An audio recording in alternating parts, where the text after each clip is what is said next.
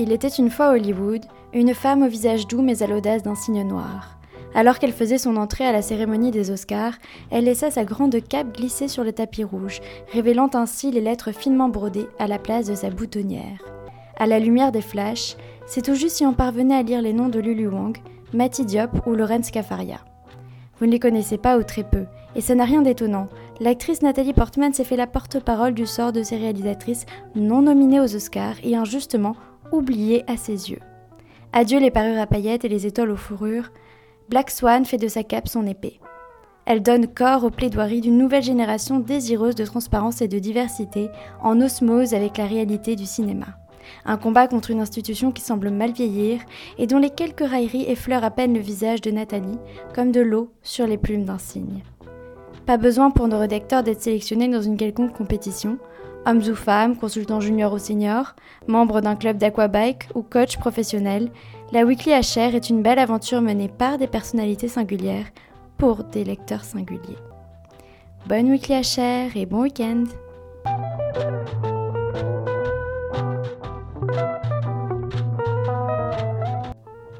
Lundi, cœur à vif. Les conflits et incompréhensions ne sont pas l'apanage des relations personnelles. Pour éviter le point de non-retour et autres silences glaciaux au bureau, la Harvard Business Review nous livre, après avoir examiné plusieurs études, trois pratiques pour des relations bilatérales professionnelles plus solides et résilientes. Recréer un climat positif en se remettant en tête ce qui allait bien avant, se mettre d'accord sur les origines du conflit et surtout rester agile et se renouveler pour toujours mieux communiquer avec l'autre. On prend note et on peut même appliquer tout ça hors du bureau.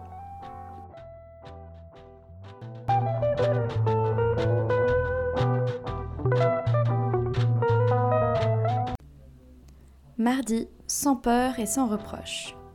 Vous sentez-vous en sécurité psychologique au travail? Pouvez-vous partager vos idées sans risquer votre réputation, alerter sans crainte de licenciement?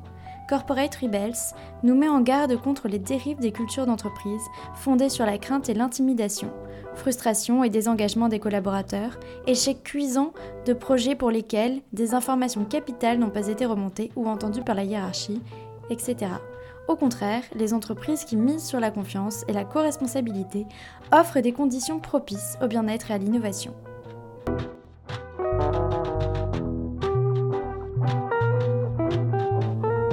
Mercredi, les robots, vos nouveaux amis? C'est un concept qui nous est maintenant familier.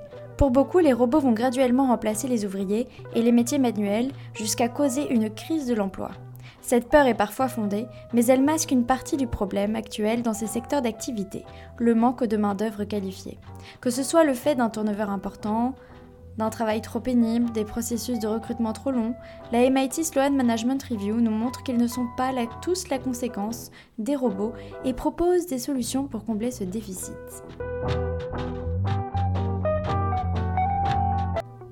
Jeudi, qui a dit que le savoir n'était pas une arme?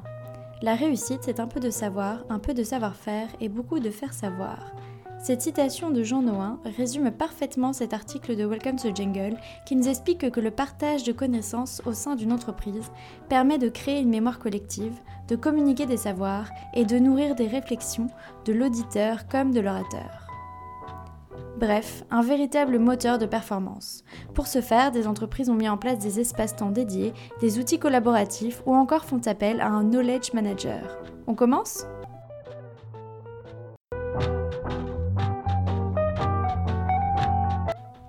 Vendredi, vous êtes votre meilleur produit. Vous naviguez en eau trouble et peinez à convaincre les gens impliqués dans votre projet de la viabilité de celui-ci Montrez-leur que vous pouvez y arriver en travaillant sur le contrôle de vos émotions et l'apaisement de celles des autres. En effet, l'étude décrite par cet article de l'INSEAD montre que les entrepreneurs pratiquant la régulation émotionnelle sont considérés comme de meilleurs leaders par les parties prenantes du projet. Pour réussir, apprenez par exemple à vous concentrer sur le positif et n'hésitez pas à sonder les sentiments de vos employés et investisseurs.